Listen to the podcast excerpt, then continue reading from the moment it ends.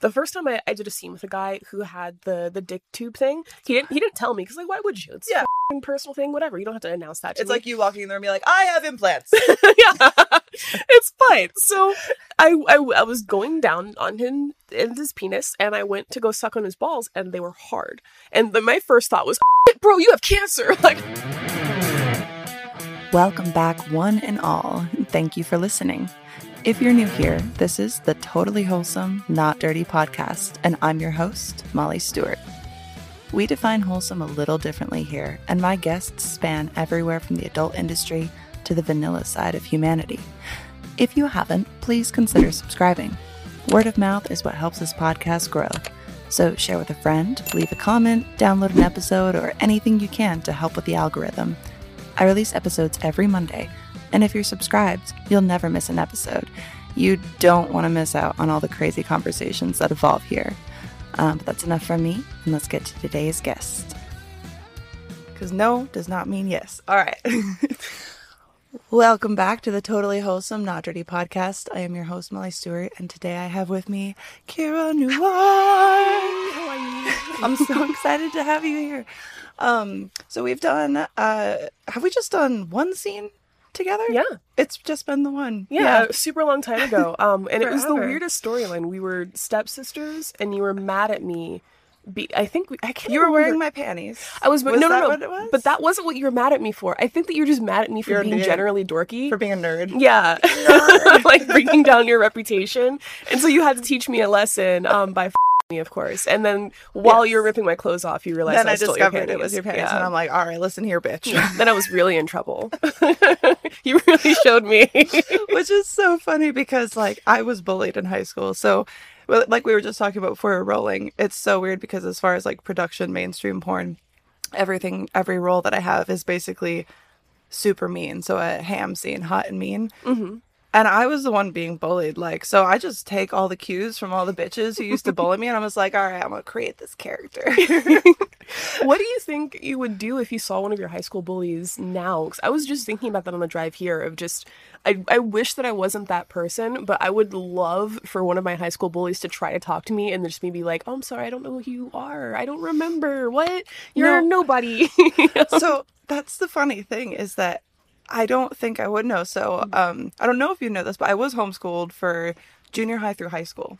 So any of the bullying that I got was basically from the church kids Oh. because my family was super into God and religion and blah blah blah. But then we were also homeschooled, so all the other kids from the church went to a private Christian high school, you know, and all that kind of stuff. And so I was the weird one who mm-hmm. was homeschooled, and you know, easy easy prey, just pick on you, you know. Yeah, and church kids are sometimes worse because they have this whole other layer of pretentiousness. Yeah, this whole other like superiority complex instilled mm-hmm. in them by their parents. and Yeah. No, I went to uh, church a lot when I was a kid. I think we talked about this. I was super religious when I was Yeah. younger. Um, and the people at youth group would be this super fake nice. This is also the South too. So just this, just weird, overly sweet the shit. sugary sweet that Yeah. just drips, and you're like, I might vomit from how fakely sweet yeah, right and they'll now. just slide in a couple of backhanded compliments while they're talking to you. Yeah. It wouldn't be until I walked away that I was really like I realized that I was just insulted. Like, they have like perfected passive aggressive Mm-hmm. behavior basically they're so good at it and uh, i think like one of the funny things is like you carry that with you for so long until you like realize it and then you're like oh like no, nothing is like nothing is Sorry. no no good. I'm gonna put that on no don't worry about it. I did oh my god i did this episode and i have this you know obviously like copyrighted song ringtone. It's like i'm a hot girl ah," and it's like going like in the microphone. I was like fuck what am i doing? I'm not a professional. Um what was I saying? Oh, but yeah, as far as like like high school, it's one of the nice things about having been homeschooled is that even now with the job that I have, it's like maybe they know of me, maybe they remember me, but I don't I don't remember any of them. I like hmm. remember how they treated me, but names are blurry, faces are kind of just they all look like the same bitch, you know, like mm-hmm. the guys all look the same. I mean, I, I grew up in the Midwest. Everybody looks pretty much the same. Yeah, Or, I, I can picture them. It's it's the blonde blue hair, er, With the- blonde blue hair, no, those are the liberals. blonde hair. But no, the the knee high boots and the the chunky sweaters and the the pose where like the hand on the hip and like leaning slightly forward and just Yeah, and they spelled Jason for their kid like J A Y S A H O N. You're like, mm-hmm. how? while also making fun of black kids for their names. Yeah, like, like, what are you trying to do? Like, okay, Michelle Caitlin. Like, And it's like that poor kid too. Like, can you imagine having like for the rest of your life to explain that like your name? You're like, no.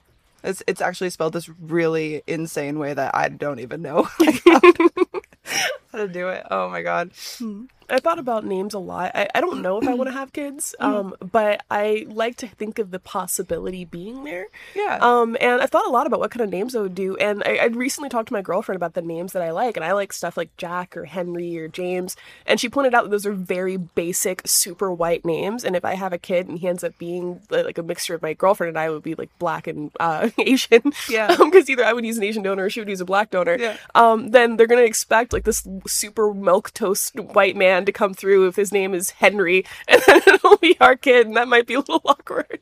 Um, and so she's she's saying that I picked up boring names, but I can't think of any interesting names that also wouldn't kind of be mean to give a kid. Yeah, almost like we're like, oh, this is really cool, but I Mm-hmm. Yeah. should probably name my dog that because Right. it's a child. it's a 50-50 thing. Either your kid grows up being a lot like you Yeah. and they grow up like, oh my god, my name is so cool, or they end up hating their names like, why the f- give me a normal one? Yeah. But on, on the other note too, I think that you know, going back to you know being being bullied, you know, in our youth, and Mhm. kind of, I think that kind of shapes everyone um, in different ways, but especially like from parents, because it's like the way I look at the kids used to bully me. Well, the reason they did that wasn't necessarily because of me or how weird I was. I mean, had something to do with it, but like, but a lot of that comes from the parents because you know the the other parents had their own cliques, and the Mhm. other parents had the stuff that was already instilled in them, and they didn't like my family in the way that my family chose to raise my brother and I, and Mhm. you know so there was all this and then but even within that then you know my parents had this this need to make sure that everything at surface like level was perfect like Mhm. irregardless of you know my boyfriend pointed out that i say the word irregardless a lot and that it's completely unnecessary did you know irregardless means the same thing as regardless i know that too but my brain won't let me say regardless and now it's i can't unhear it and it bothers me Okay, irregardless has a little bit of extra spice in it. It has like flavor. it's, like you know you could say like regardless but then you're like irregardless of yes, I like it more. I wish I could just. So I used to do this thing. One of the other things, you know, you don't have a lot of friends. I used to go through all these encyclopedias in the basement, and I would just like find words that I thought were interesting and just try to use that in like writing or just you know talking. So I think Mhm. that's just I don't know one of the things that I do. There is a, a word that my sisters and I used to say a lot because it, it, in our kid brains it was the longest word ever, and I'm trying so hard to remember. Anti-disestablishmentarianism. Yes, I remember like, going through that. Yeah. And then you're also trying to spell supercalifragilisticexpialidocious, Right. and you're like, I got this. And you're like, no, it's not.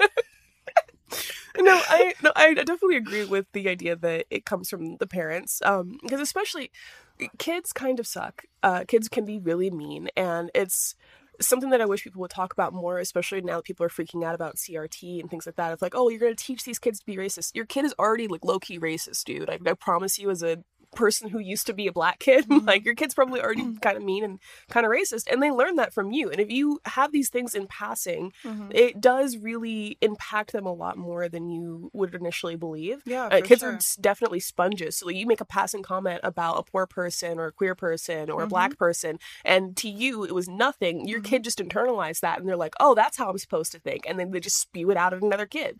Um, so it's. Yeah, Yeah. no, it's, super- it's super weird, and being a parent is terrifying. And I salute anybody who's able to do it because, Yeah. yo, Props to you because I already have a hard, like hard enough time raising three dogs. Mhm. But yeah, I, I agree with that a lot. Like it for instance, like my grandmother, um, my dad's mom, rest in peace. I love you, grandma. Um, she was divorced from his dad because he was a raging alcoholic and Hmm. very abusive and all that kind of stuff. Um, changed in later years, but you know, growing up was was different. And she chose later in life to have a female partner. She got with her best friend from uh, you know all these years, the the person who was there for. That's beautiful. And it's like, you know, they were old. It's like I don't know if they were, you know, doing stuff. I don't want to think about it. It's my fucking grandma, but also who it, it is. It is, but like, you don't want to think about that. But but when I saw it as a kid, it was like, oh, you know, that's just that's just Sue, and that's just my grandma, and they're together, and they love each other, and Mhm. they let me play with all their art supplies, and you know, they're they're great, they're cool. Like I, I say crazy in like the best possible way because she was such a hippie, and it was just like nice. moving all the time, you know, um, always like different locations that when we would go to visit them, it was just something new all the time. So it was exciting. However, um, because, you know, my mom's side of the family was super religious and my dad had to change a lot of who he was just to be accepted into that family. Um, yeah, I got to hear things like early on about either my uncle, who is also gay, Hmm. and is still with his partner, unlike my parents. Funny how that works out, right? yeah or or you know passing comments about my grandma and and it would be things that i was like you know like i don't understand because i love these these people so much and they're so like interesting to me and they're different than everything else that's kind of here around me growing up and then i remember it was probably like 14 or 15 when i found out like what gay was according to you know my parents because i Mhm. was like i just kind of thought it was just oh you know they're together they love each other like it's no different you know what i mean but it put all these negative um, connotations on being gay or or being bisexual or any of that kind of stuff Mhm. so you know it was always a negative a negative thing attached to it which i never understood and then my mom's mom rolled with that and you know i didn't have a boyfriend when i was 12 and so i was a lesbian. I was 12 like Hmm. i was more interested in like pulling bugs you know out of the field and seeing what kind of snakes i could find like you know i'm not like boys ew. You know but eh, they just have so much i don't know even how much of it is hate of the person for instance or hate of maybe the proclivities but i think there's also a hate that when you don't feel fulfilled in your own life or you don't even know who who you are as a person which i feel like a lot of those people don't know because they Oh, are yeah. so repressed and they haven't been outside of that space whether it's the place that they live or the people that they surround themselves with and grew up with Mhm. that it's kind of like their own frustrations and their own hangups and insecurities they just push it on the first thing that they don't understand Mhm. which is the way I kind of try to look at it and just be like, okay, you know, can there be that many shitty people that just wake up and they're like, I hate all these people? No. Or is it that they hate themselves so much that they're just like, eh, Mhm. Uh, I think that truly evil people do exist, but Hmm. they're a lot Yeah. less uh, like common um, than people who are just scared and they're trying desperately to be accepted in the way they think would be best for them. And I think Yeah. like a lot of uh, people from the past generations were probably a little bit queer and, and didn't know how to handle it. And that's why I had so many of them thinking that being gay was a choice because they would see somebody of the same sex and think, oh, they're hot, but I shouldn't do that. And, so they make that conscious choice. it, yeah. Yeah, and then they see other people living freely, being happy, and they're mad about that because they realize that that- that's an option that they could have taken. And it's like, well, I chose to not do that, so why couldn't you choose to just be normal? And and it's Yeah. weird. Um, like my my grandma, but my my stepdad's mom, um, she was pretty. She was homophobic, but she was homophobic in that sweet Southern Baptist kind like, of oh, way. bless your heart. like, oh like i have nothing against gay people. I don't hate them but I they're just definitely going to me. hell. Yeah. And there was one day where so i lived with her for a little bit and we were having a debate about gay people. This was uh, early 2000s i think either right before or right after gay marriage was legal in the us Mm. and um, i was telling her like it's not a choice and some people just want to love each other and if they're not hurting anybody then like why is it bad? And the part in the bible that says man should not lay with man it is in the same section that's saying that we shouldn't eat pork and things like that. And that was, uh, if if you're familiar with the story, and you know that it was it wasn't a yeah it wasn't about this is wrong just because it's wrong. It was a list of rules for people to abide by so they didn't die in the middle of the fucking desert. Yeah. So like you should plant your crops in a certain way that we have as many crops as possible. That way you can Yeah. still eat. And, like and one like of the things is that Mhm. even as far as like Ten Commandments go, because Mhm. I, I grew up, you know, doing like knockoff catechism because it was Christian reformed, and they're like, oh, I'm gonna pick all these different things, Burger King religion, have it my way, right. and you know, it's like. I think that there are good base values to have in in the Ten Commandments. If you Mhm. guys aren't not aware of them, David, perhaps you can put the Ten Commandments right there. Ooh. Bam! Jesus says Most of it pretty good people. stuff. Don't lie or kill people.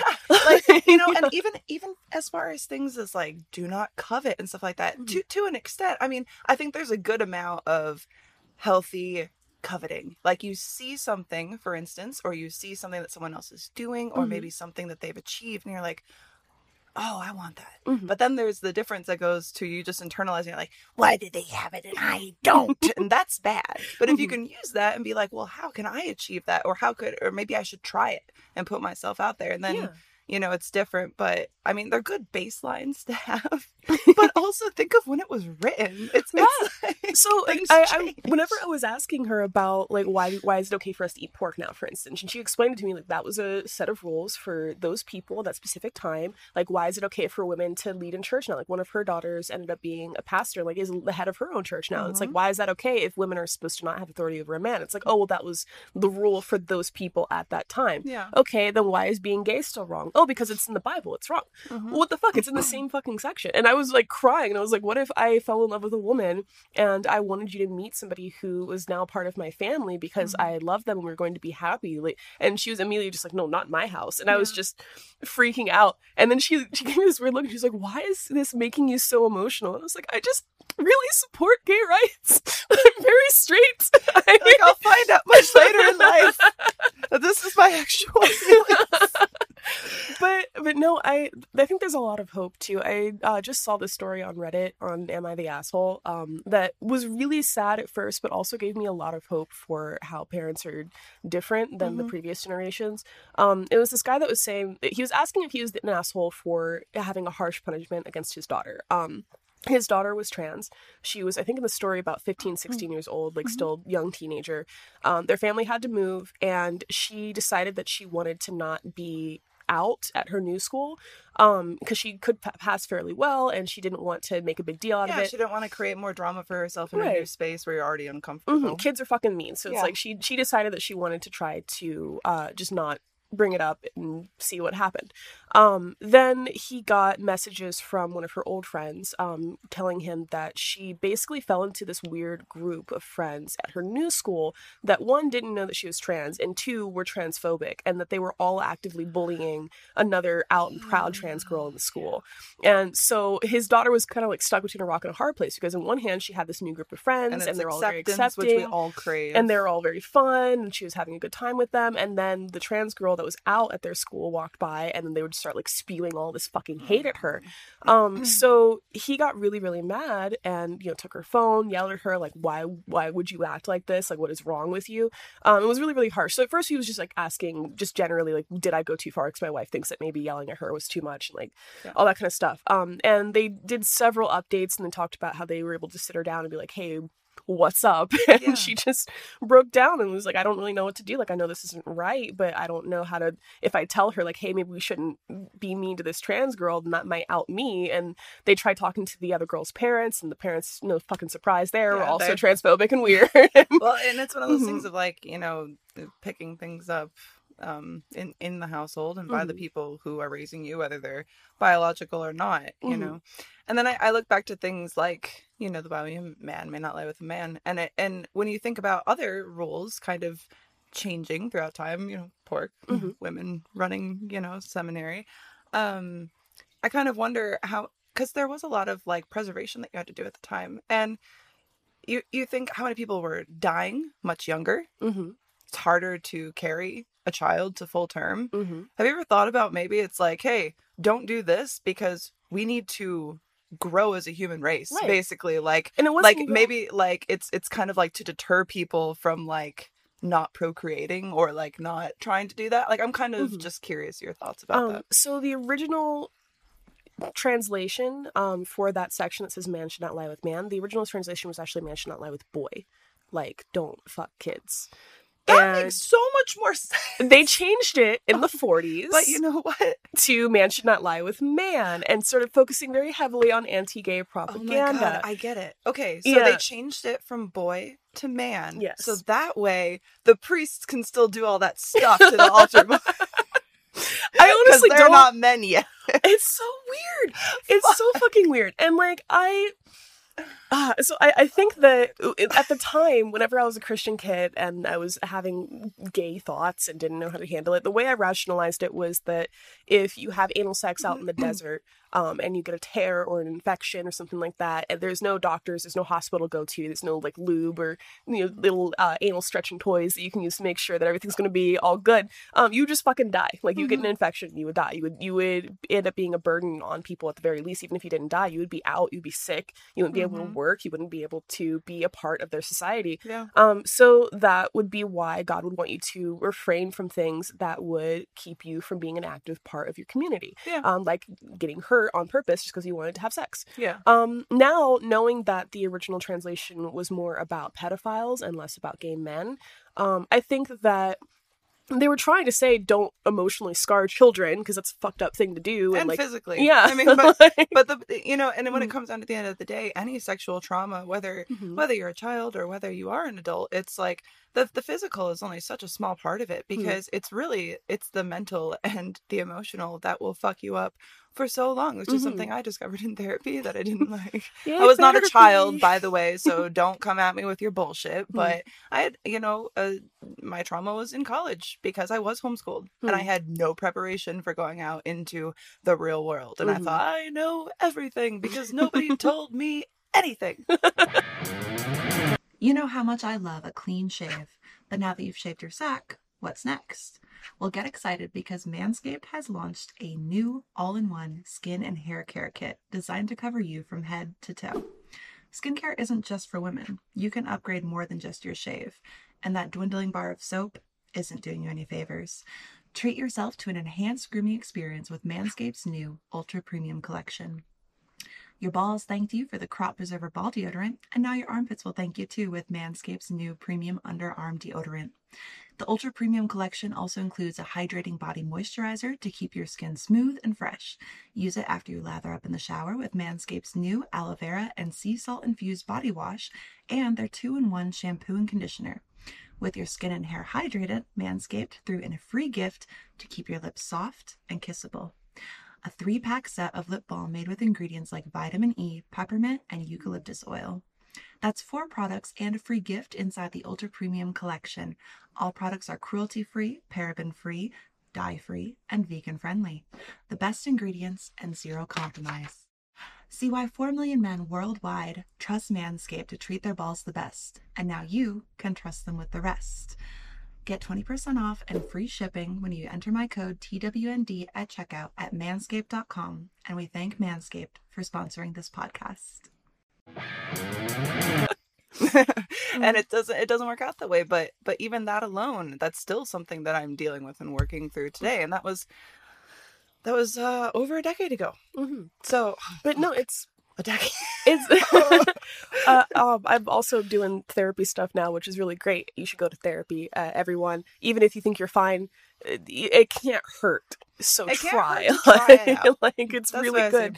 it's which really- i highly recommend because i Mhm. I was like so anti it because you know usually any instance that I had put been put into therapy before it was like because of something. So Mhm. it's like they're looking for basically to tell you why you're why you're wrong about something or you know or they attribute um their own ideas to what the issue is like Mhm. for instance you know the job it's like when the job has little to nothing to actually do with the underlying problems of why I'm Mhm. here or why I'm having these feelings in the first place. Mhm. And uh but I think that everybody owes it to themselves to actually to do try and to try more than one therapist and to to kind of explore yourself because you owe it to yourself to to kind of figure out what makes you tick Mhm. because we don't do a lot of you know forced self exploration because it's Yeah. hard Mhm. It's more profitable uh, for the evil guys if you are sad and confused and just trying to wing it. So, like, stick it to the man. Go to therapy. Mhm.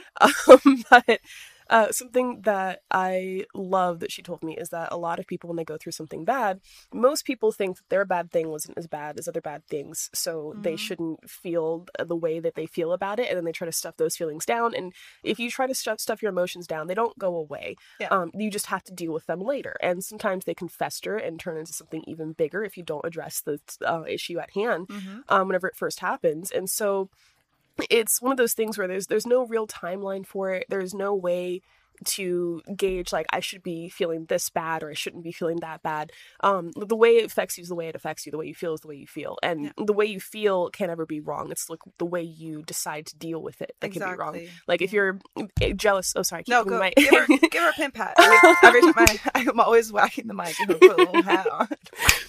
but if you like if- let's say that you get jealous of your partner like they were flirting with the cashier or something like that Mhm. and that made you feel some type of way it's a lot easier to say in the moment of like that that I didn't feel good. I felt kind of jealous about that, and then you can laugh it off, and then Yeah. that's it. Or you can just stuff that down and not And talk about just- it, and just sit there stewing about it And then until your face gets grosser and grosser. So you're just Mhm. like, and then they're like, "What's wrong?" You're like, Nothing. "Nothing."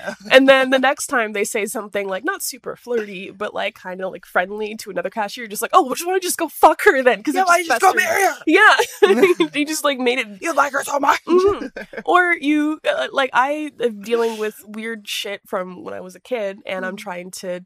Uh, one of the first things I told my therapist was that I feel like I'm not ready to be around people right now because I have all of this past shit, and I want to get past this stuff before I try to re-enter society again. Um, and she was like, "Well, one, you." Don't have to just like completely stuff it down like you should be addressing it it's okay to feel the way that you're feeling Mhm. um and two like it's going to take time like there are going to be some days where you're going to feel great about it you're not going to think about it at all and there are other days where it's going to com- completely consume you it's just it's not if you're thinking about a graph it, like the progress doesn't always look like just s- steadily going up Yeah, you. It, Mhm. it's like the. it's like the cryptocurrency chart.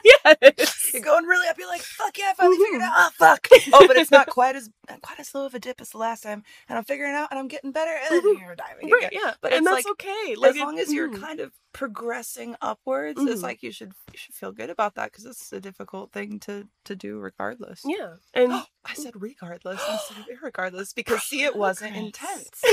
oh, okay, I understand where my brain goes. I can go. Speaking of crypto and all that how do you feel about nfts I don't really know. Um, so I think the way that they're being run now is like kind of s- silly, and I don't know. I don't know as much about NFTs because I I don't care as much about like owning something digital. Like the the knowledge very limited. Um, as you guys will have heard on Shelby's episode. Mhm. Um, is very limited. However, it's like I have the base level understanding to see that I think that there's a good potential for cryptocurrency in the long term, especially with a lot of the new institutional adoption Mhm. um, and the the ability to kind of really feel like you do have control of your wealth and the things that you buy within something like a blockchain. Mhm. Um, but as far as NFTs, I, um, I'm not really sure. I mean, I don't.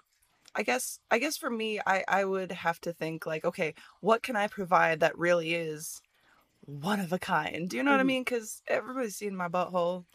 you know, like like what more do I have to offer But as far as an NFT? Like but it's a minted butthole it is. It could be. I could put a mint directly on my butthole, and that's just the That- that's the picture that actually so i think that nfts are kind of a scam but as far as cool nft things go you because I, I don't really know exactly what happens but somebody was like yeah you take a thing and then you you can mint it and certify it and then it becomes an nft when you attach these things to it if you did an nft that was a picture like a close-up of your butthole with a little spring of mint hanging out that would I be would so funny and cool I, I'd be down. I can start doing like a butthole collection. It could just be like different random things. Like maybe there's a flower, maybe Mhm. there's you know a breath mint, like something has to be Freshly minted. yeah, freshly minted.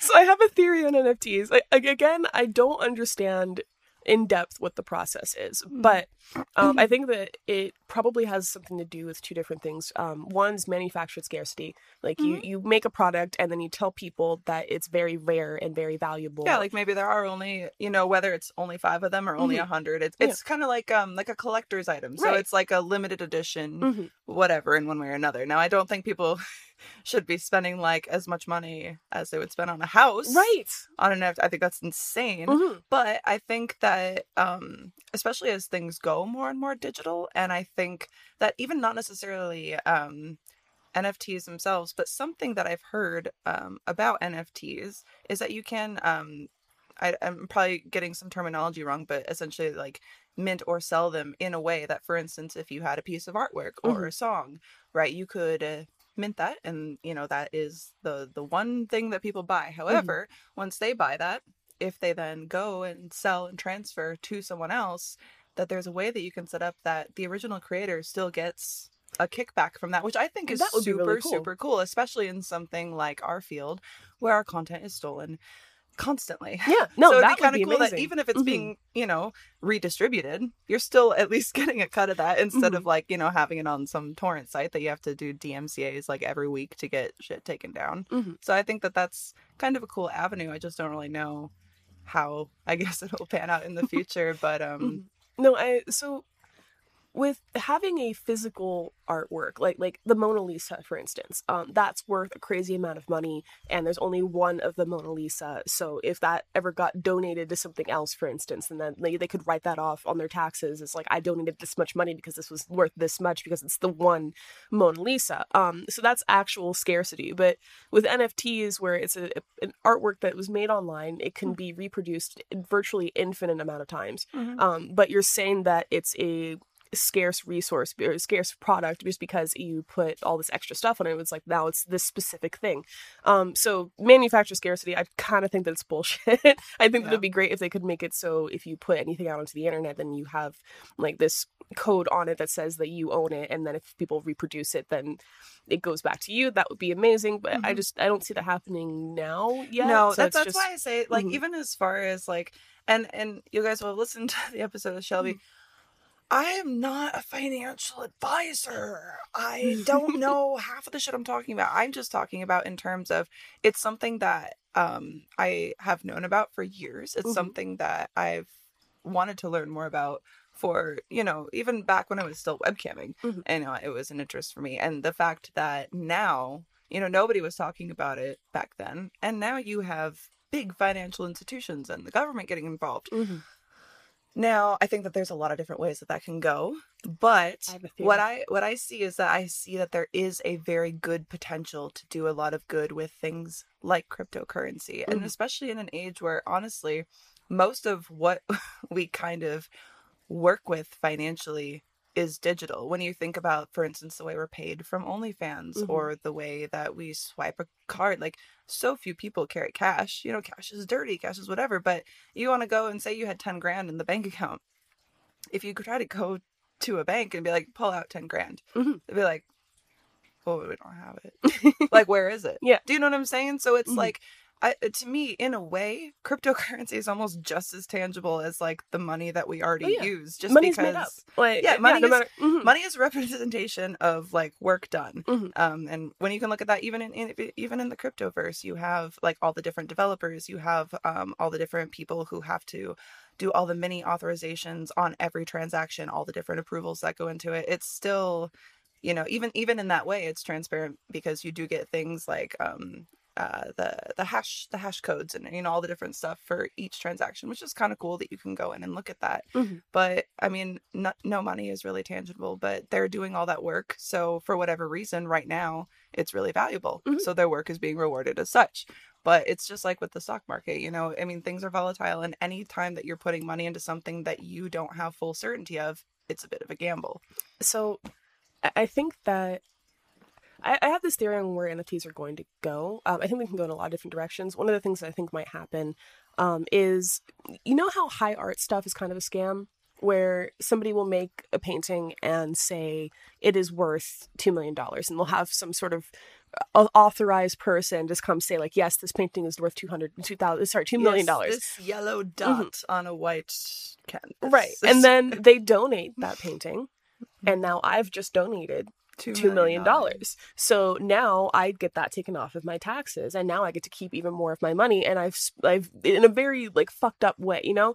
And I think that that might happen with NFTs, where now it, you don't even have to buy like a giant canvas and like try to come up with a cool concept and a cool storyline to make this art piece now worth two million. You can have a monkey that's riding a skateboard and a That's gift, ugly. and yeah, like it's so ugly. yeah, and you can say this is worth uh, two million dollars, and then somebody can then donate that NFT or like do some sort of like charity event, and then they not only not only do they look really good now, so it's like I just donated my super awesome exclusive NFT to this thing some for charity, and then they also get that money off of their taxes now, and like it's worth whatever they say it's worth. Mhm. Um, so I I don't know. That's that's my I think it's about to be just another part of higher art scam bullshit. Um, yeah and, and like i said like i for me i'm not as hyped about things like nfts like Mm. for me something that interests me more about crypto is is having those basically digital wallets that only you have access to those Mhm. those digital blockchains where if you were to buy things not necessarily nfts but i'm thinking even long term in in future stuff like i think i had mentioned to you maybe not i know i've talked about it on this um that amazon nuked my account so all my digital library was gone oh fuck. now if i Wait, if I- they wouldn't tell me and that was the thing i went months and months and months trying to figure out why and i still don't have an amazon account and i gave up so it's but it's one of those things that you know when you invest so much money into something and you think that you own it then it's like you don't really think about all the terms and conditions that you're that you're signing that they're like Mhm. oh we can revoke this at any time it's Yeah. like well then what was the point of buying all that because now i have access to none of it Mhm. and so i think that that's something cool that if that became something that in the future if you were to maybe like you know spend that 15.99 on a movie for instance in your blockchain that you can then watch and put on anything else Mhm. versus like buying the 15.99 on Amazon and then 2 years later then being like well you can't have it. Huh. Do you know what I'm saying? Yeah. As far as like some sort of security in what you're buying to keep it tangible to you and outside the hands of the people that can just take it away at any time. Mhm. Just like things with payment processing, I think with, you know, as our industry especially, you know, they don't really have to give reason, you know, why why they're, you know, nuking our accounts. It, it Mhm. makes little to no sense at all yeah. you know so i i think that that's a, a potential for you know crypto to have you know something good in the future as long as still the right people you know kind of stay involved in it and i know that there's a lot of people in the crypto community who are like this is not necessarily something that we're even doing to create money and it's great to create wealth and that's awesome however i feel like they're so much more caring about um, the little person. Like when you go into like the different forums or or you watch, you know, the informational videos, you get a sense that basically these are people who are incredibly you know intelligent and this is not all of them because there are people who are just out to steal your money like like with anything hmm However, um, I think that there's a lot of uh, common denominator of wanting to kind of bring up everyone's wealth. Do you know what I'm saying? Like it's it's not so much about like capping the top; it's about raising the bottom. Mhm. And I think that you know, hopefully, if there could be more adoption with that, and people can have access to more educational materials about it that aren't kind of based one way or the other to try to get someone to buy a new like uh Monkey. yeah, a new monkey or a new like a new token that's gonna Mm. go to the moon. You know what I mean? And people jumping on thinking they'll make a bunch of money. Mm. Um, but it's it's just like with anything to do with money, you really have to kind of know the the basic ins and outs of how to of how to keep it. And Mhm. so definitely, I know it's stupid to say do your research, but it's like I said with Shelby, like learn a little before you do a lot because it's No, especially since there are so many crypto scams out there. Mhm. Like, I am getting so frustrated. I think I honestly might make separate accounts just to talk about scams online. Like, all of my, just for the record, anybody listening to this or watching this that knows who I am, I only have Twitter, Instagram, and TikTok. I don't use Facebook. I don't use Snapchat. I don't randomly email people on Google Hangouts and start asking about like crypto stuff same. and like there's it, there, it's it, there's so many people who fall for these and there's this crypto scam that keeps happening where uh, i've seen it on reddit called the the pig butchering scam where it's like the idea of fattening up a pig for slaughter um, where first you get a message from an unassuming profile looks like just a normal cute girl and she's not even talking about money yet. She's just like hey how are you? I think you're cute. I want to talk to you. Da, da, da, da. and you guys have normal conversations maybe even for a couple of days. And then she just kind of offhand mentions the fact that she is this huge crypto trader and that she loves teaching people how to make money with crypto because it's the future and she just likes helping people. And Neil, you know her as this nice person that you just made a friend with online. So like, oh, okay, cool. You do crypto. How do you do that? And then she launches into this thing about like, well, if you go to this website and put this money in, you don't even really have to like know too much about crypto. It'll just, you'll just make your money work Ugh, for yeah. you. So if put it your sounds money. too good to be true, It it is. is. So then people go to a website and they put money in and they see that in their little wallet on this website, their money doubles, their money triples. They're making so much money. and then all of a sudden it's gone. no, no, no. No, All of a sudden they try to pull it out and they can't. Customer service is having a hard time uh, get in Mm. touch with them and Mhm. eventually your friend stops replying and it's a fake website. Mhm. um if you put money in they just take your money. Oh, cool. and then and they put up a little thing saying now your wallet is is this big. You have this much money in your wallet on our website and there's no money in the wallet on the website. They just took your money. Um that person pretended to be your friend and got you to trust them enough to go to this fucking weird ass website and put money in and it- all of it was fake. And it's just like it's happening so much and people are also losing their instagram accounts. Like uh, they're targeting people so much. My, my girlfriend's sister just lost her instagram and immediately they started posting like i just made a bunch of money from crypto stuff. Message this other person on instagram and they'll teach you like how to use this website. And it's like it's that fucking pig butchering scam. Yeah. um so if anybody ever says give me money and i will make that money work for you and give you back so much more money they're fucking lying to you. No, there- there's another thing that they do also where um, you can send people funds and it'll appear like it's in your bank account. Um, the way a lot of banks work, they'll make the funds available to you before the payment is actually completely processed and they've Mhm. double checked that it's real. So you can send somebody $5 and then they'll send you 15 back and you think that you just made money, but they just sent you fake money. They just sent you fraudulent funds. If you then go on to send them $100 and they send you back 10,000 and then you send them 10,000 back and they send you back 100,000, eventually the bank is going to finish processing all of those transactions and they're going to find out that the money that they were sending was fake money. It was so fraudulent it funds gets it gets taken out of your account. So they just took your money. The bank now thinks that you're a fucking scammer, Yeah. and you just like lost out on a whole lot. And like the, like the way people keep falling for this shit is insane to me because Well, I, I, I, mm. it, it's insane but only only in a marginal way because Mhm. it's like okay i can understand it a lot right Mm-hmm. now because all of a sudden here's this new thing that people know from the news that some people have made a shitload of money on Mhm, so they're like oh the pandemic lost my job or maybe wasn't working as much mhm. uh, how, how can i make money fast yeah. but you're you're not usually going to make money fast Mhm. and if you do make money fast, just know you're gonna have to pay a lot of taxes on it anyway. So Yeah. be careful. But it's you know, so I think it's easy for people to get scammed, and I think that Mhm. there are just some people that.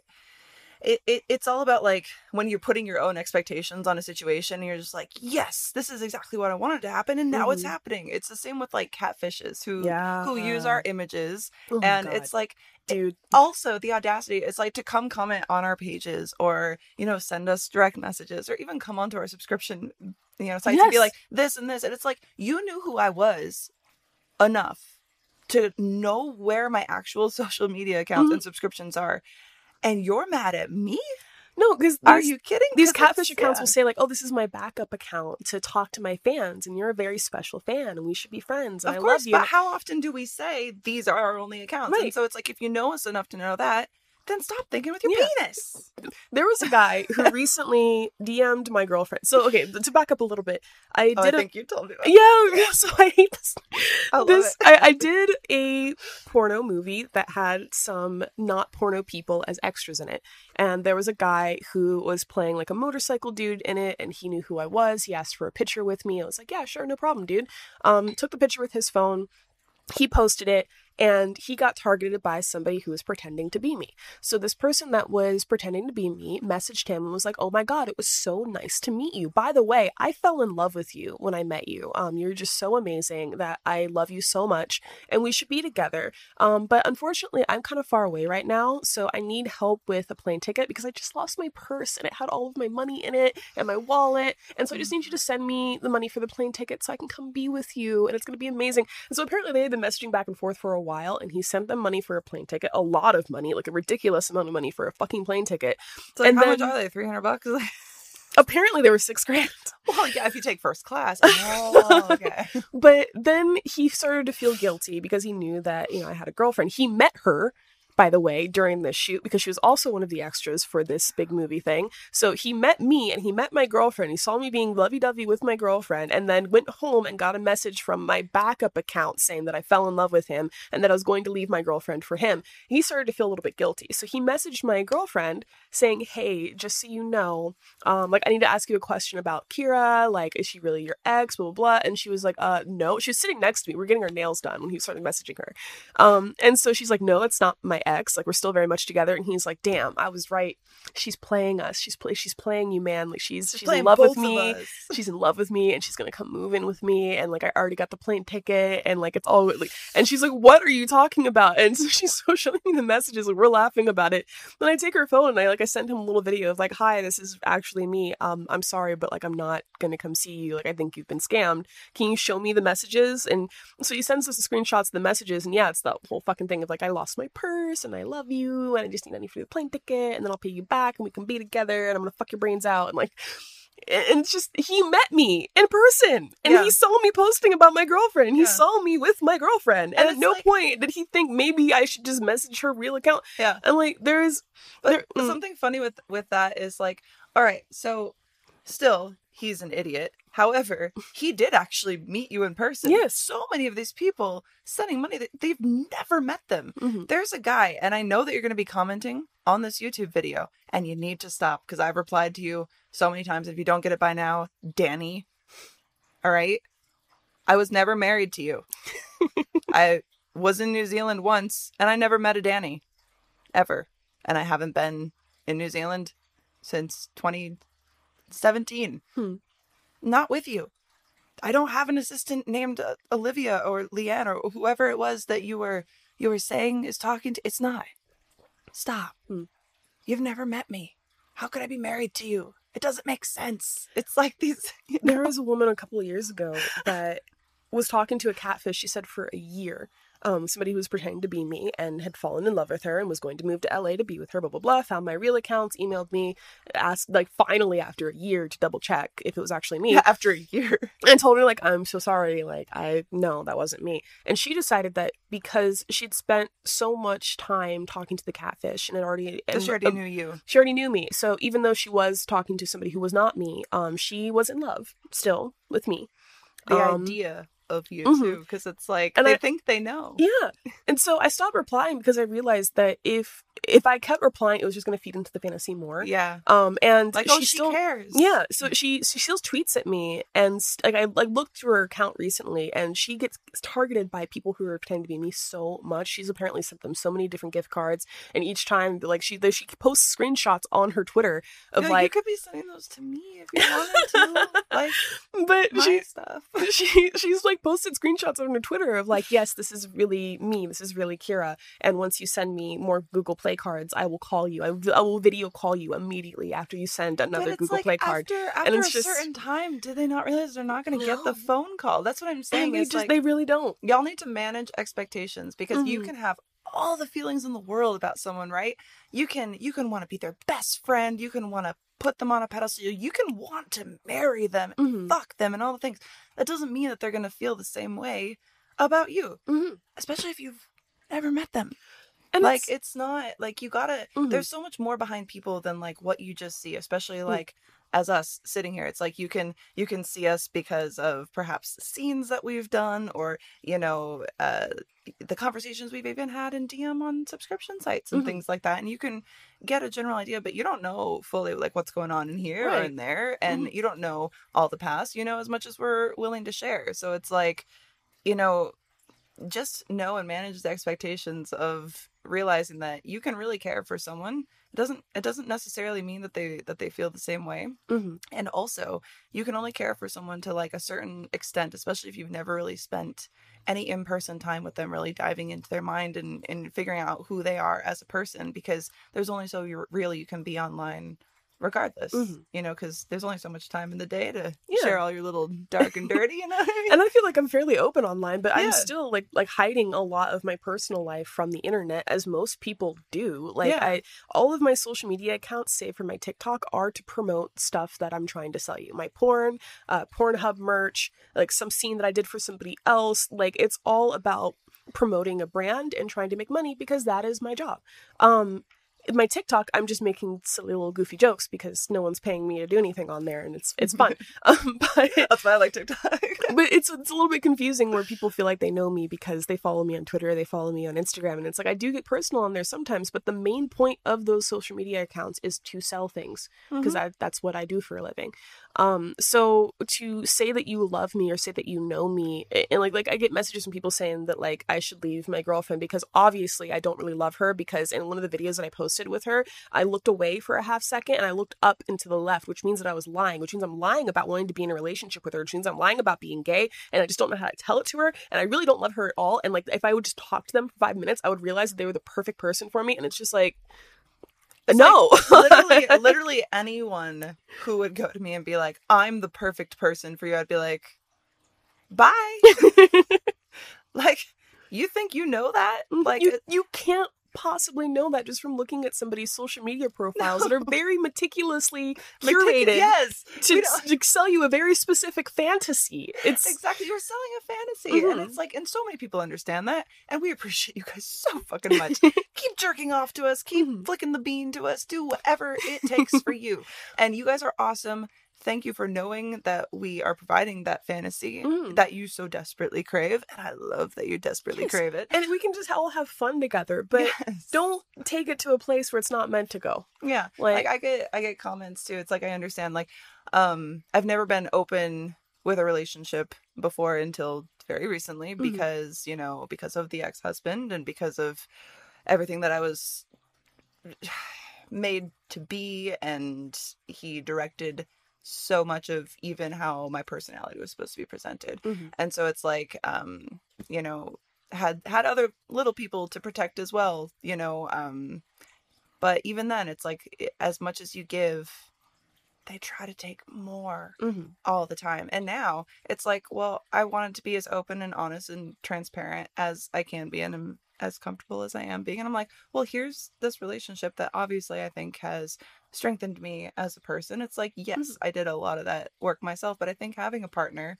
that can help you and support you when you're trying to figure it all out is amazing Mhm. and i think that it's it's awesome to be able to share like you know the cool things that we do together like the photos that we take and whether i'm sharing it for myself or for my friends or for you like who cares but don't leave comments like you shouldn't post your boyfriend because you do porn well you know what you shouldn't post your big fucking beer gut but that is like all that's all over your instagram you little potato head like it No. doesn't I've had some people say that I've uh, been ruined for them because I talk about having a girlfriend, and it's just first well of all don't jerk off they don't do this to mainstream actors or at least you shouldn't be doing this to mainstream actors and you should un- like i feel like it's more understandable whenever you talk about let's say queen latifah where you've seen her in a lot of movies uh, bringing down the house i don't know if you've seen that it's one of my favorite fucking movies. And in that movie she was shown with a man and she was shown going on dates with the man she ended up with the guy at the end uh, spoiler alert if you haven't seen the movie yet.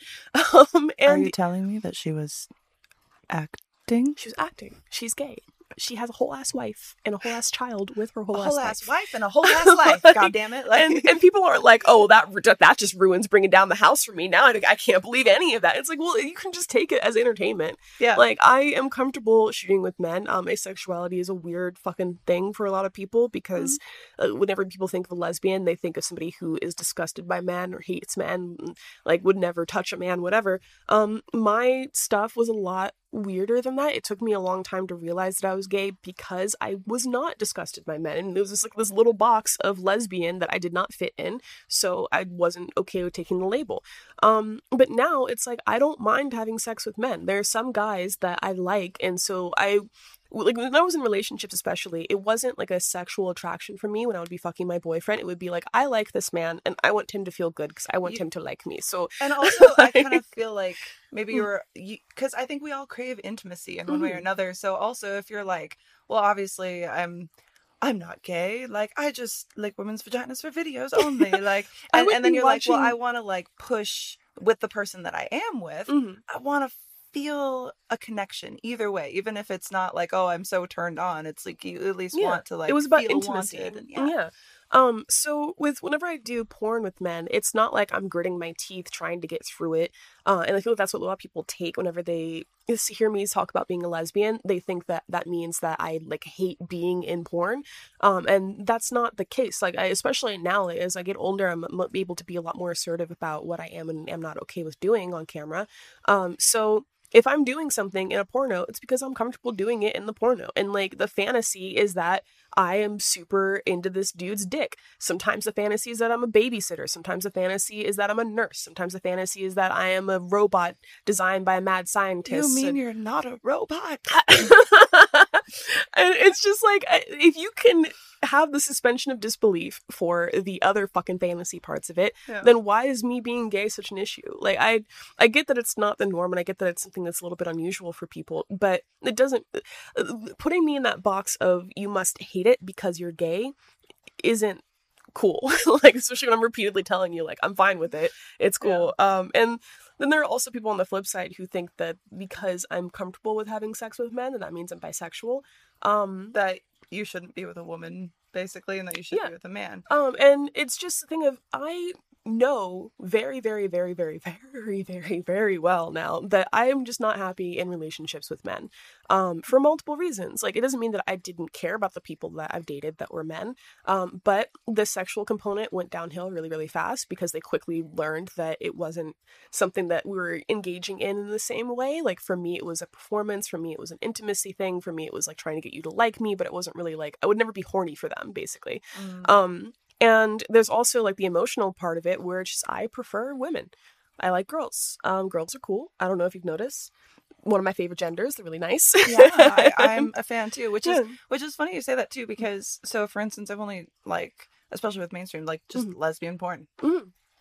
That's what I was comfortable doing with. But especially now that I'm like, oh, I have a boyfriend, people are like, well, then you're not a real lesbian. I was never a real full lesbian.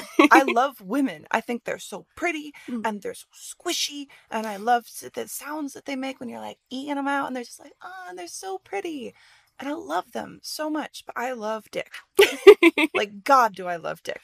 And that doesn't take away from the fact that I also love women. I Mhm. just I prefer um I prefer the relationship that I have with with my man. Yeah. And and that's not even like in comparison to other women or to other men, just as a person in general. yeah. And I think that's what it comes down to is just the person that you're with. And yes, it's like for you, you don't want to do that with with a man. Yeah. And you feel that better with a woman. But for me, uh, especially all the years that I did girl girl stuff, that was some of the most sexual intimacy I had. And I was in a relationship at the time. I was married. Hmm.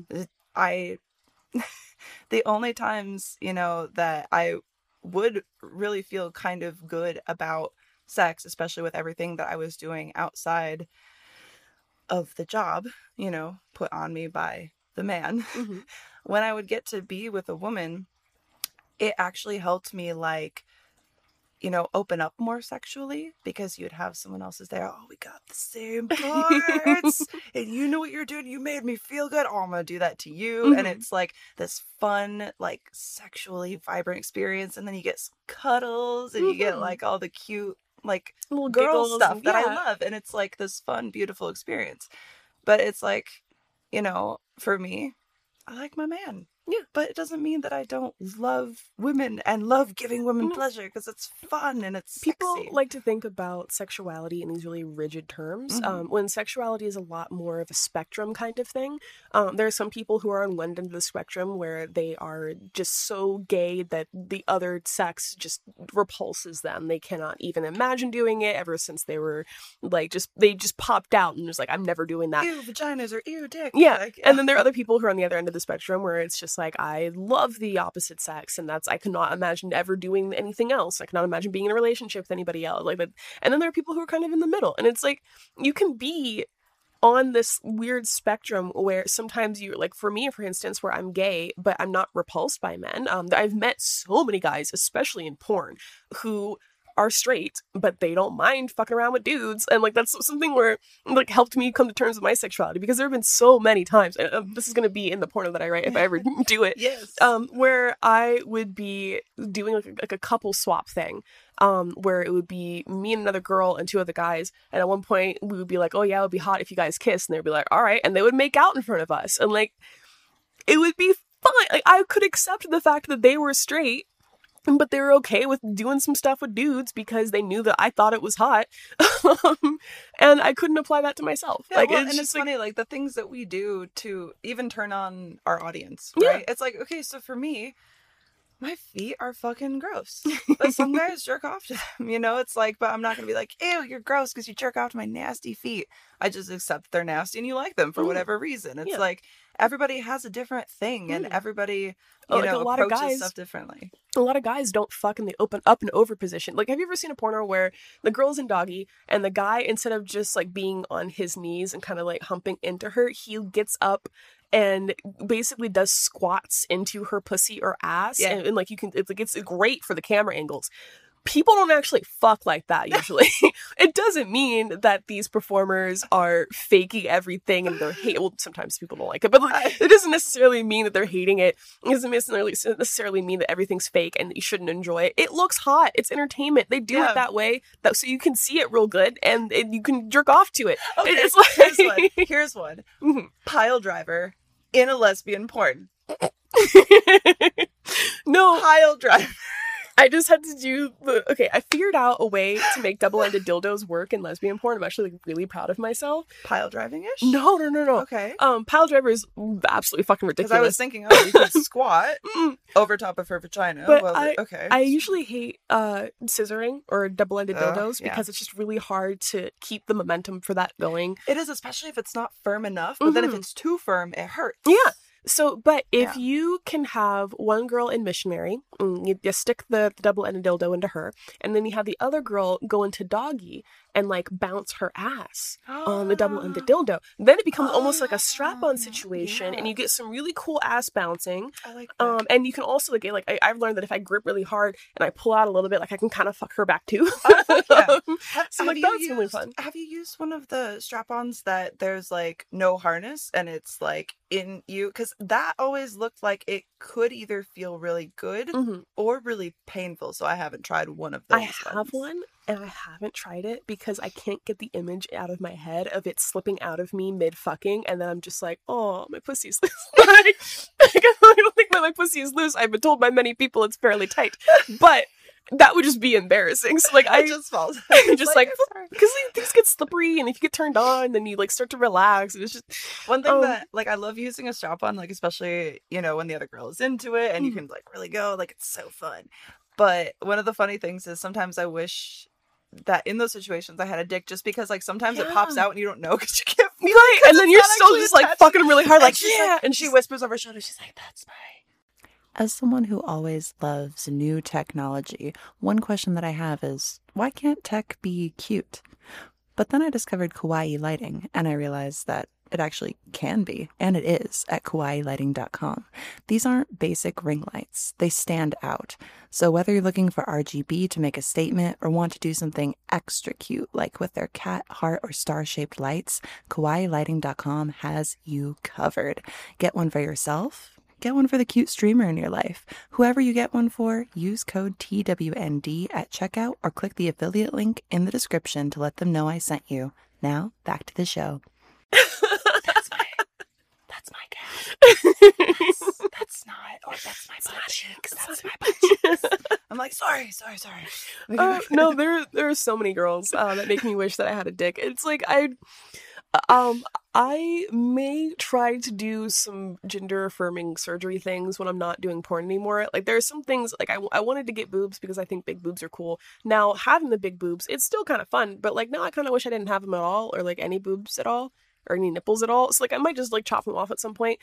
I wish that bottom surgery for F to M was better than it is because like if that's really like if you just really freaking want a, a dick dude then fucking go for it i think it's awesome i think that they can make really realistic looking ones but from what i understand like you still can't really feel it in the exact same way like a uh, a, a cis guy would have Yeah. like their dick work. So it's just I would love to have a dick, and if they ever come up with a surgery that'll give me the same shit that cis dudes have, I'm so fucking you can feel what it doing feels it. like. Yeah. like I, mm, I, I wish so hard that I could have a dick. Um, but I wouldn't go as far as bottom surgery because it's it's not me wanting to have a dick is not about having the physical dick there. It's about having that sensation. Like I would Yeah, love to get a blowjob. Like that's I would. what like- I'm the biggest curious. Mhm. I'm the biggest curious. My biggest curiosity. There Mm-hmm. we go. I'm not even smoking. What the fuck? My biggest curiosity is literally like how it feels, and I Mm-hmm. and I just think about I've and I've always kind of just wondered. Like I don't even want it because I love my vagina. I think my vagina is pretty. I like to touch it. it. Is, it, it is cool. pretty. Like thank you. You have a very pretty vagina too. Thank you. I hate it. oh, sorry. no, it's fine. It's horrendous. No, I, I I will let you finish your your thought first, and then I need to tell you a story about my vagina. Hell yeah. because it's like you've especially like i i know that y'all haven't seen it because lesbian porn but especially during my last relationship i had sex with so many guys. I know the way that my vagina feels with different dicks different sizes different shapes and colors and and uh, different positions and everything. I know how they all feel and it's still awesome. It still feels amazing. Mhm. i want to know what they feel. Yeah, because then you ask them and they're like it feels good. I'm like no like how does it like how does it feel like? I can tell you when I can feel myself about to come because I can feel my pussy like clenching and throbbing, and I can feel your dick pulsing inside of my vagina, which is cool. Mhm. Do you feel me squishing your penis with my vagina? Can you feel that? Like, tell me how it Do you feels. feel I wanna little know. ridges? Yeah. Like it's just I want to know. yeah. So oh, okay, um, All right, so your horrendous vagina. horrendous vagina, weird puberty story upcoming. Um, I was very religious. Did not really get the talk. Um, when I was a kid, I got told a lot that uh, men are disgusting when rape me, but I didn't really get the talk of like your body is going to change kind of thing. Yeah, I Um, didn't either. And so I when I when I have pretty prominent inner lips. Um, my labia isn't one of the um like puffy on the outside, little tiny flaps on the inside. I have like not like huge, huge flaps, but like they're there. They're like really pretty sizable inner flaps. And when that first started love that you happening, In my inner flesh. yeah, I thought that I was disgusting. Um, when that first started happening. I had no idea that that was going to be a thing. Like just one Because day, it starts off as nothing. It's like, yeah, eh, and then all of a sudden, like, you're stuff oh, can- starts coming out. like, "Ugh." And nobody tells you about that. People you you're gonna bleed. period, it was such a. Sh- I didn't. I didn't know. Like Mhm. the. So I was homeschooled before like the talk was ever introduced when I was in school, Mhm. and when that happened, I was like, "All right, have, have you ever eaten pickled beets?" All right, so pickled beets are a huge thing with my family. I don't know why. I fucking love them. I have some in my fridge now, and I like to pull them out when I'm stoned and pull out little slices of pickled beets and eat them because I'm disgusting. How do you pickle like with white vinegar or apple cider vinegar? I have no idea. My mom used Oh. to make them. She used to like jar her own and everything. Fuck, they're so good. but because beets are so red, purpley, if you consume enough of them in a sitting, you can pee red. Mhm. And I knew this at the time because it happened to my cousin who liked beets more than I did. Mhm. And I remember his mom, like, she had been freaking out because it was this that took him to the doctor. Pickled beets. Mhm. Like, it's insane. So I had eaten a bunch of pickled beets the night before I got my period. I woke up in the morning, blood all over my bed, all over my legs. But to me, I was like, did I piss the bed at Oh, no. 15 years old? Did I piss the bed? Like, I was freaked out. Like, I tried to, like, I thought I was dying. And my mom was like, here's a tampon. I was like, what do I do? with Right. Ah. No, I had a similar. The first time somebody was like, "Here's a tampon," I was at the pool, and so I'm just like in this stall, and I'm like, "Where does it go?" Like I don't fucking know. And I was just like poking, and then it came out, and I was like, "I'm sorry, I just can't make it work. Like I don't know what I'm doing down there." Can I, can I tell you a story? All right, so if this is too gross, David, you can cut it out. Um, ah, fuck it. All right, so as I said, it was homeschool, so any of the excursions that I did with other kids was usually with the the church youth group, and so we would go on like a week or two excursions, like every summer, kind of like a little Bible camp missionary thing. And we'd go and like build, you know, roof houses, you know, in down south or whatever. I don't know. They think they're helping, but um. I got my like second period on that trip, which was Mhm. like it was still so new and scary at the time. And before I was like, I don't know what to do with tampons. I'm gonna use a pad. We were going whitewater rafting, and I didn't really know even the cycle of how long you would go in between. I'm Oh, like yeah. maybe six months from now. I don't know. so fucking my mom had packed all the stuff like just in case, you know. There was three tampons. I went into the bathroom to try to like get this done before going whitewater rafting. I am holding up everyone. I couldn't figure out how to get them in, and so like one fell in the toilet. I'm like trying to put another one in, and like that falls out into the toilet. I'm like, I don't want to. do She she given me like supers. I was that was my second period. Like you can't. Yeah. You need like a regular. And I put one in, and it's like hanging out like that far. I was like, I was like, ah. And so I didn't know what to do, so I just ripped it out and I shoved a bunch of um toilet paper Yep, in there. into the lining of my swimsuit. And I used to wear like um like the little short board shorts, so it'd have the lining built in. So I'm like, Mhm. this will cover it. Like it'll be fine. It's not fine. No. if you're wondering, it's not fine because Does not work out. when you get out of your little like kayak whitewater rafting thing and start swimming around, guess what comes out? Guess what starts just like Like randomly the floating bloody- and you don't even notice it because you're like, I have a child in the water. And then your crush points out, what's that? And it's a giant glob of toilet paper with blood just floating down the river. And you're just like, I hope I die in the next 30 seconds. And then you don't die and you have to live with that for the rest of your life. Mhm. And I'm still obviously traumatized by So I I faked my first period.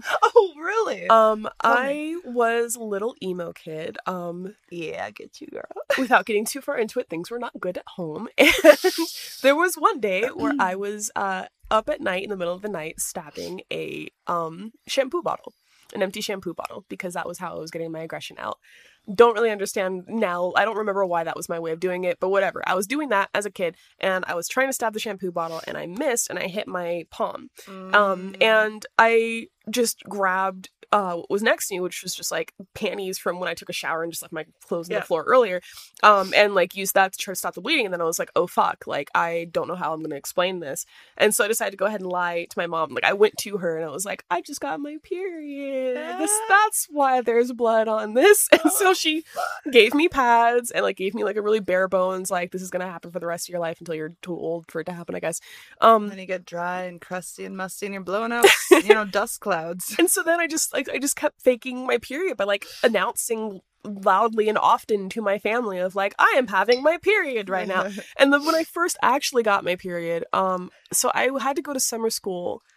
I can't remember exact I want to say it was like 13 or 14, but I had to go to summer school and the last day of summer school my dad was going to pick me up. My biological dad was going to pick me up and I was going to like have my visitation time with him for the summer. Um so I got my actual first period while in summer school class. Um and I didn't realize it because I was wearing black pants, and I didn't realize it until I got up. Um, and there was just blood all over my seat, and I didn't know what to do, so I just left. And I'm so sorry to whatever she had to do that. we didn't know. Um, and so then I, my dad comes to pick me up, and so I get into his car with his like awesome leather seats, and we drive. And I'm in the back seat, right? And so no one else is in the back seat with me. Um, we stop off somewhere to eat food, and I have to also like this whole time, like I'm just freaking out because like I don't, I don't know, I don't know how I'm gonna tell them. Like one, this is my first period, I'm kind of freaking out. Two, I don't have any period stuff with me because I've been faking it this whole time. So like, I didn't think I need. Like, I, like I'm carrying it around. You're just like, I'm never gonna get it. yeah, Clearly. I just I'm just gonna stab my that hand and move on. Like, right. And so we went to go eat somewhere, and like, so I'm sitting in this fucking plastic white booth, and like, got oh, blood all over that. white. Of course it was white. And still no one noticed until we got all the way back to my dad's place, wherever fucking state he was living at the time. When we finally got home, my dad was like, "Yo, is that a bunch of blood in my backseat?" And so my my stepmom gave me this long lecture about how disgusting that was, because it was, and how inconsiderate it was for me to not bring any period stuff with me and not say anything to anybody. And like the whole time, I'm just like, "Yeah, but no, I suck." Like, Like, that is uh, not a correct way to handle that with a child, especially a child they- who's bleeding. But I'm they just thought saying. that, that that this was not my first period and that I was just unprepared and didn't care about bleeding all over the place. When really I was just so terrified and didn't know how to say anything to anybody, didn't know how to ask for help. Um, so I just I had to clean up my dad's car and they gave me extra pads. So I told them like I don't have any, and they were just like, you know, you're very irresponsible and very inconsiderate. And I'm like, yes, I know, I'm sorry. like, and if only you could know I've been faking it all. I didn't know because then I would have to explain like why were you faking it? Well, one day I stabbed my hand. like, I... so it's so funny, like the weird things that we do as kids to try to like avoid to avoid reprimand when it's easier. But I feel like, especially with you know family situations that aren't the greatest, it was something that's definitely not taught is communication. Mhm. That's severely lacking in my family, and I brought that into my adult life. So Yay! I'm working on it. Woo! but yeah, like I used to band aid down my nipples because I didn't have tits and just super hard nipples, and I didn't tell my mom about that for way too long. When she found out, she was so pissed. Had to take me bra shopping, and like, like that is not the proper No. way. But, and I'm like, I don't want to wear a bra. There's nothing to put in them. I just want to cover up my nipples for fuck's sake. so people stop looking at me. Damn. No, I had to beg for my first training bra because, like, I was, I was, I, I have fake boobs now, and they're big and they're fun sometimes. But uh, back then, especially, like, I was completely flat. Even when I got boobs, like, there was still barely an A cup there. Yeah. Um, so I just wanted a bra because it was just like a rite of passage. I want to be older and I older didn't, I didn't want to. I was like, I'm gonna be a child forever. Doesn't work that way.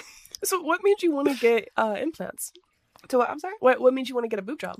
Oh, um, well, it was kind of like a combination of things, but um, I was always very like ashamed of my body, which is funny considering the job that I've been thrust into. But um, my ex got me into, you know, obviously camming in the industry and stuff like that, Mhm. and I, I, I wanted.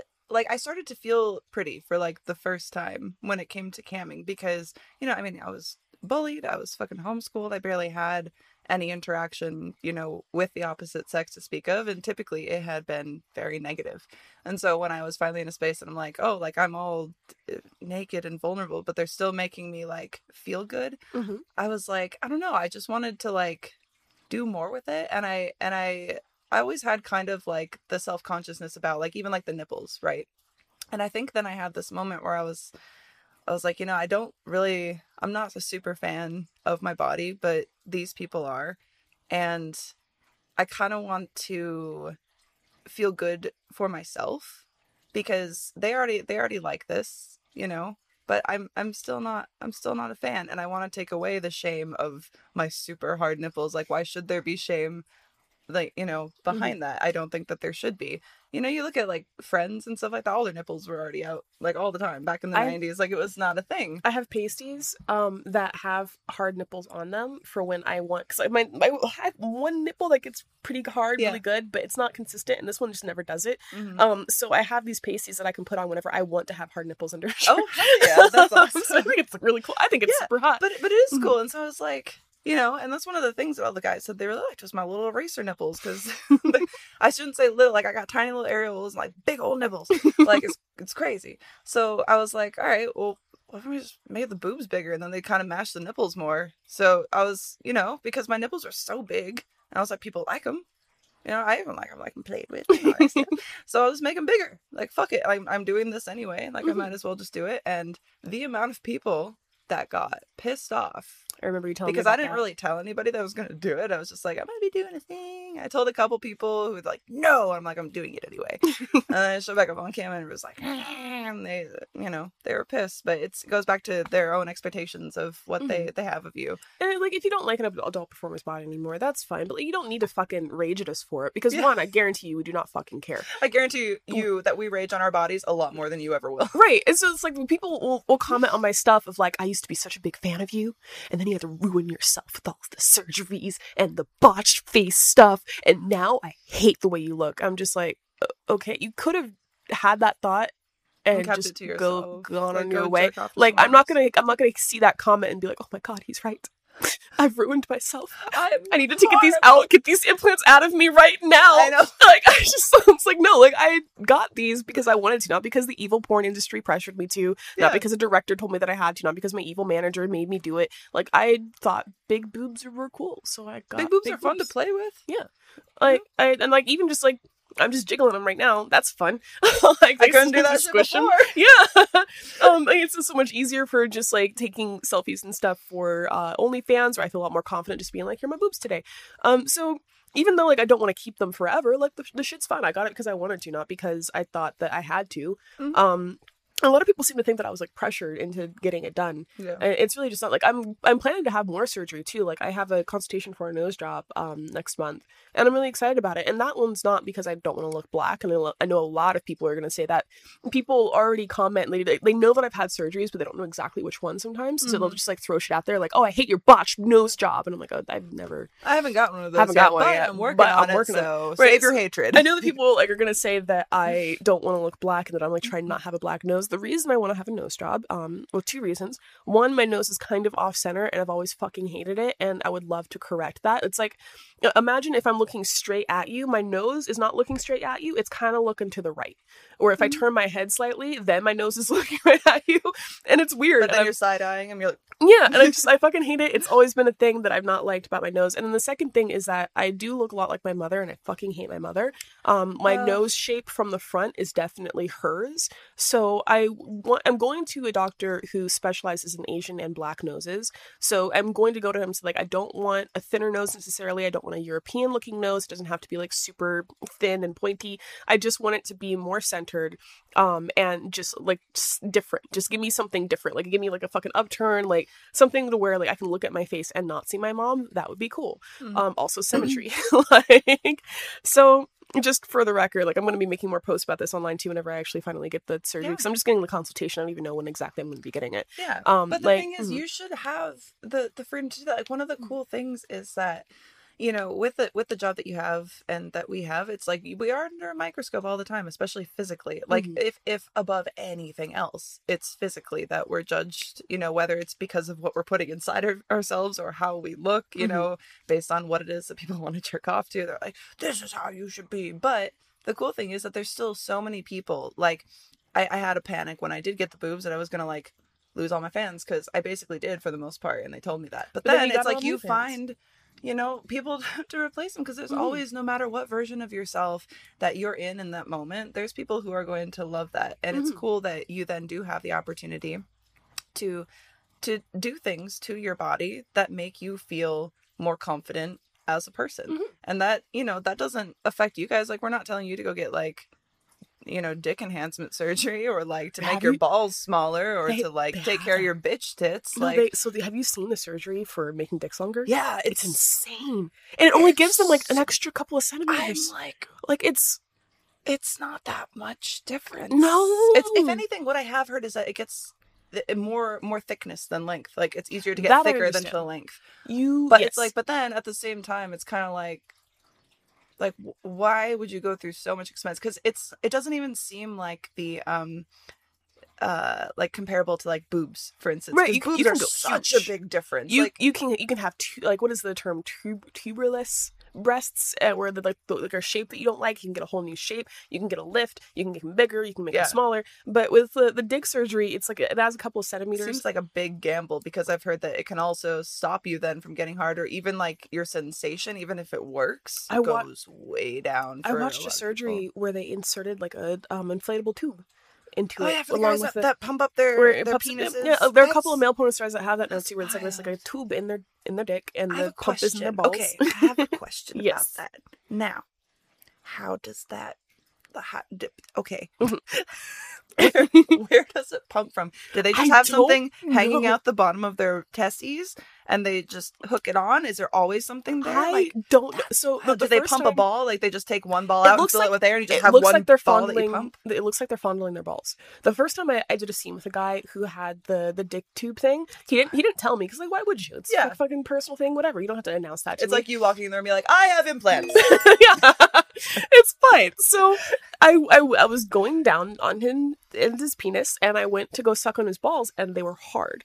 And then my first thought was, "Oh shit, bro, you have cancer!" Like I thought that there was something terribly, terribly wrong. He's like, "No, that's where I inflate my." yeah, and and then I realized that like like before the scene, he was like doing a little like to his balls, and I thought that he was just getting himself ready, but he was pumping up his dick, and like I don't know where the air comes from. I don't know how that works. I just know the pump is in the balls, and the So- tube is in the d- d- the dingling, and it works. Yeah. It- it's the same as a normal penis. It feels the same as a normal dick. Like Mhm.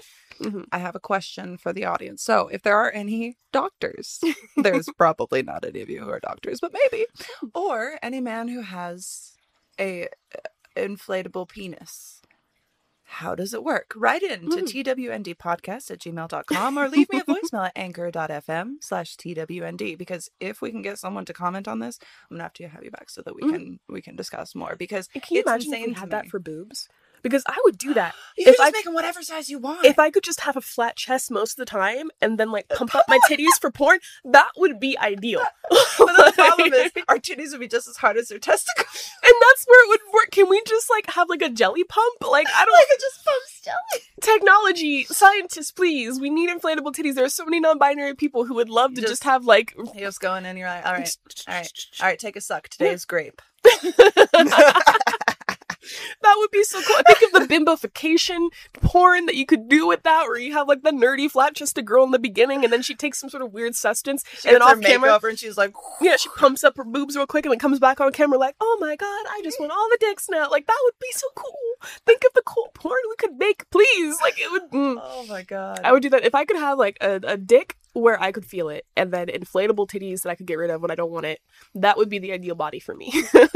But- That'd be so amazing. I've said often that I would definitely get rid of my period and just grow a dick for a week, and I, I would be so much happier. Mhm. But life doesn't work that way. It's very sad. Mm. But speaking of um, cool porno ideas and stuff like that, because we did briefly touch on it, but are you at all interested in discussing kind of some of your ideas for Yeah. what you want to? Um, because right now it's, it's still really loose. Um, Yeah, so there was a really cool thing that happened with AVN um recently where Casey Kisses, uh, she did a biopic about herself, and it Mhm. was a really fucking cool story. One, her story is just kick ass. Two, the movie was really well done.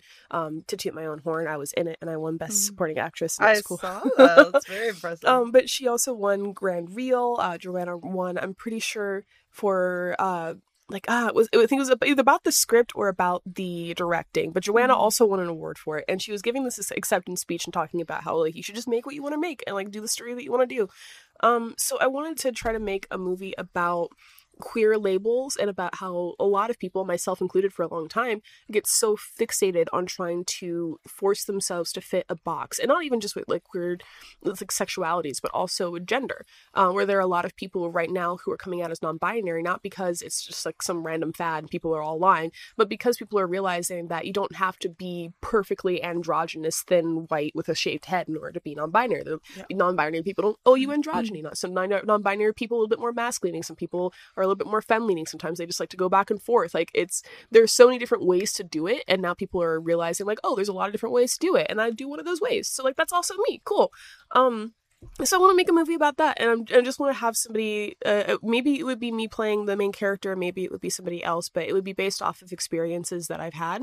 Um, like Which are one, the best creative stories because it's like Yeah. you know them so intimately and you can kind of make them whatever you Mhm. want them to be as well. I asked Joanna for writing advice though, and one of the things she told me was to now that I have the base idea to stop thinking of it as me in the story. Mhm. Start thinking Because- of it as a character that you're creating. Mhm, Because then I can go off into different tangents and like, uh, like right whenever the first outline that I sent to her, it didn't really have an ending because my story's not over yet, and it was just kind of where I'm at as a person. Of I prefer women, and I'm gonna keep fucking dudes for money.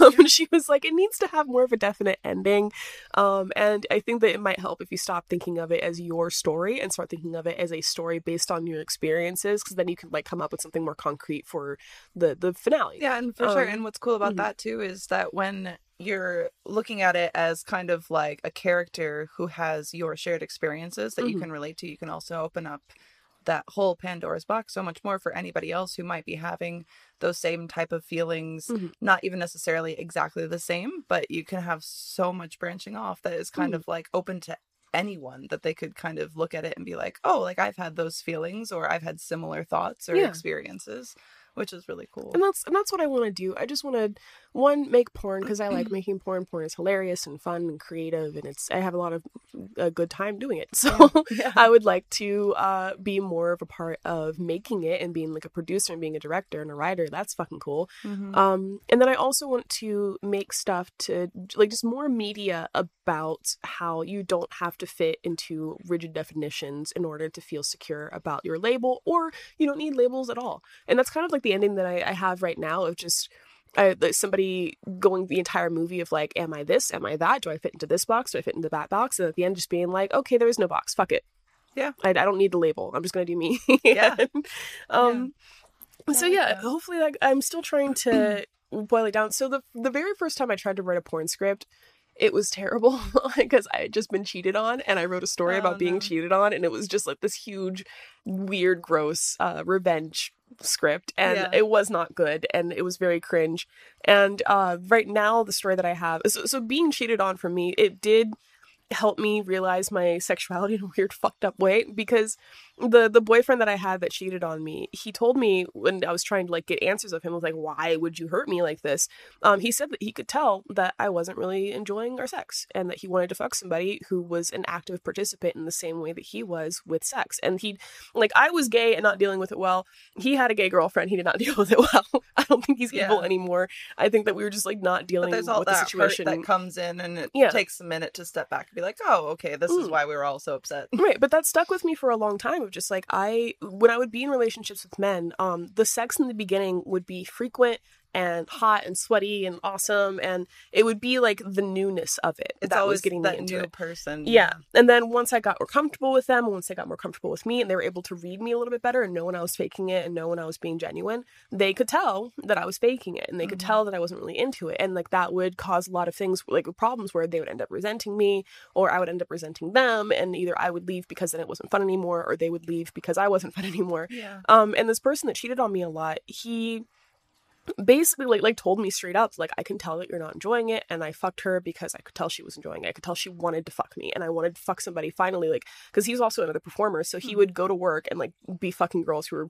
obviously faking it and then come home and fuck his girlfriend who's Who obviously faking faking it and he met people who were like I want to fuck you like I genuinely with no money involved no relationship obligations whatever like I would like to have sex with you let me touch your penis sir and Mhm. so yeah, of course, like he was gonna want that. I wish that he hadn't done it, and I wish he just like dumped me and then like go fuck those girls. But like, it, mm, I put that part in the movie that I'm writing now, and I'm wondering if I should keep it in there because I don't want it to be like the first script that I wrote, where it was just like I wrote it when I was mad and angry, and I was gonna be like, this is gonna show everybody that he's a fucking asshole. But I think, but I think the difference with with that is that you also have that realization now that that first script you're like I'm not I wasn't happy with it because I know where I was at the time. Mhm. So I think that even you speaking to like not wanting it to be that Right. is going to make it so it's not that because you're I coming from it wanna- at a place that's so much more healthy. Mhm. And I think that now you look at it as a way of like, well, if I can tell this story in a way that's like to see the negative but to showcase what was positive about it then you know that could help so many more people and and even and even you because i think like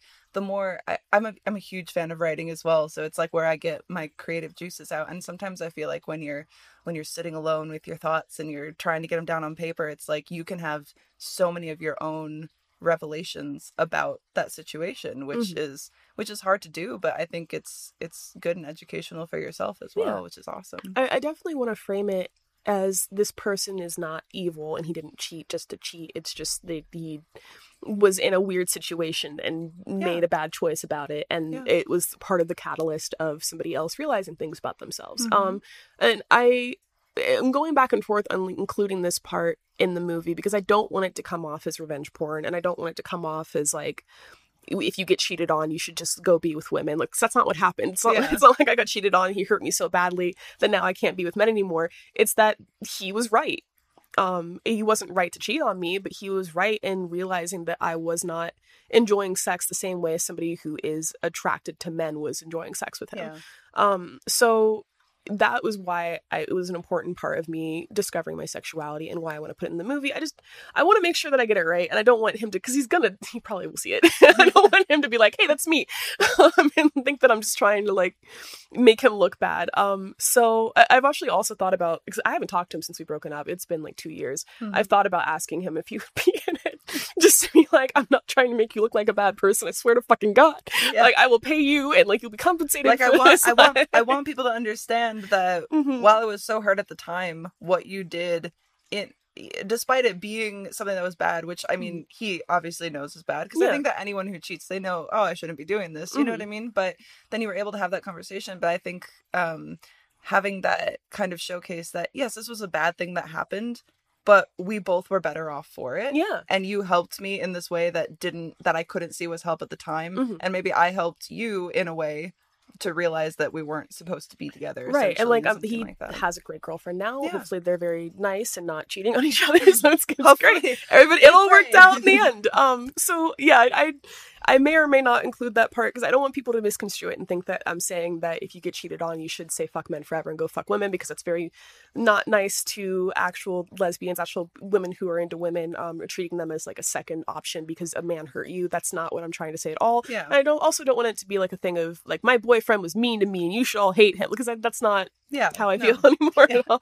Um, so we'll see if that gets in it. Right now, the sex scenes that I have are first sex scene between the boyfriend and the girlfriend, um, where afterwards she's kind of distant and he's annoyed with it, and then she sees his phone, like realizes that he's cheating, and then there that conversation that I had with my boyfriend at the time happens, and they break up, and then.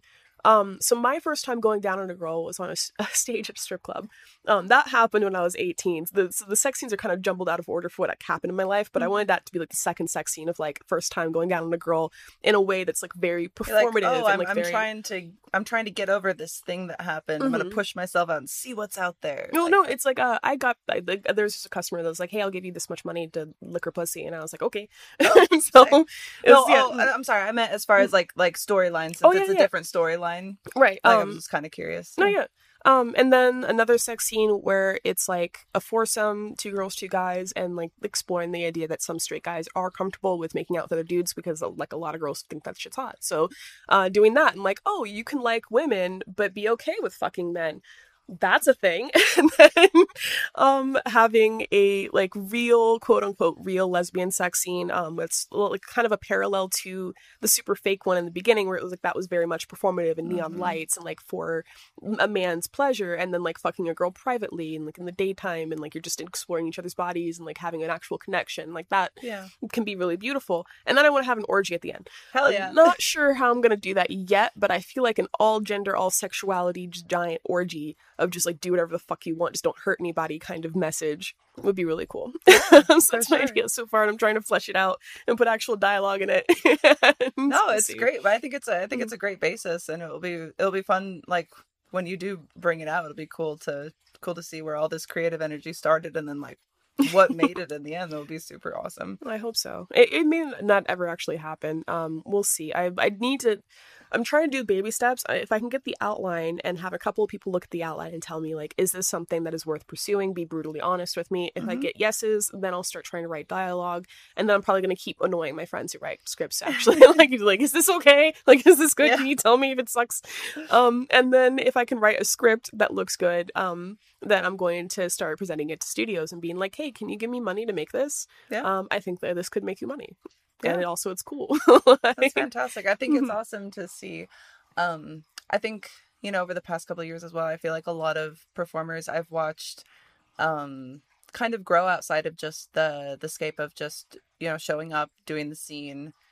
I just do mainstream and that's it, which is really cool because I think you know obviously when production shut down, um, in 2020, people were like, well, what do I do? You know what I mean? And so to have things like, you know, OnlyFans or Loyal Fans or even ManyVids and different things like that open Mhm. up platforms and people are like, well, how do I make money? And then I think that a lot of people I've I've noticed and seen like find this new joy in actually creating something that's that's theirs instead of just like performing for somebody else's idea yeah. which is super cool and i think it's it's awesome to to watch a lot of this creativity come out of something like the pandemic that was so negative Mhm. overall so that's really cool to see yeah all right um we've been going for oh damn okay What time cool. is it? uh well time is about 12:43 Okay. it is over an hour 30 here so would you like to tell people where they where they can find you and all the other amazing things that you create Cool. Uh, my Twitter is at the Kira Noir. My TikTok is at the Kira Noir. My Instagram is at the Kira Noir Gram. Um, those are my only social media accounts. If- don't get fooled please don't get fooled. I don't have a backup account. I'm not talking to you on Google Hangouts or Snapchat or anything like that. Um, then if you want to see the porn that I make, uh, that's onlyfans.com slash the Noir. Um, if you go to any of my social medias other than TikTok, you can be able to like find a link to Yeah. go there. Um, Ooh, puppies. so yeah, thank They're you for ready. having me. of course. Sorry about that. You're good. Oh my god. Well, thank you guys once again for tuning in. Um, please be subscribing and commenting. Leave a comment. It helps the algorithm. Um, favorite, share with a friend, Yeah. do all that fun stuff. And we will see you next week. Thank you. That was super good.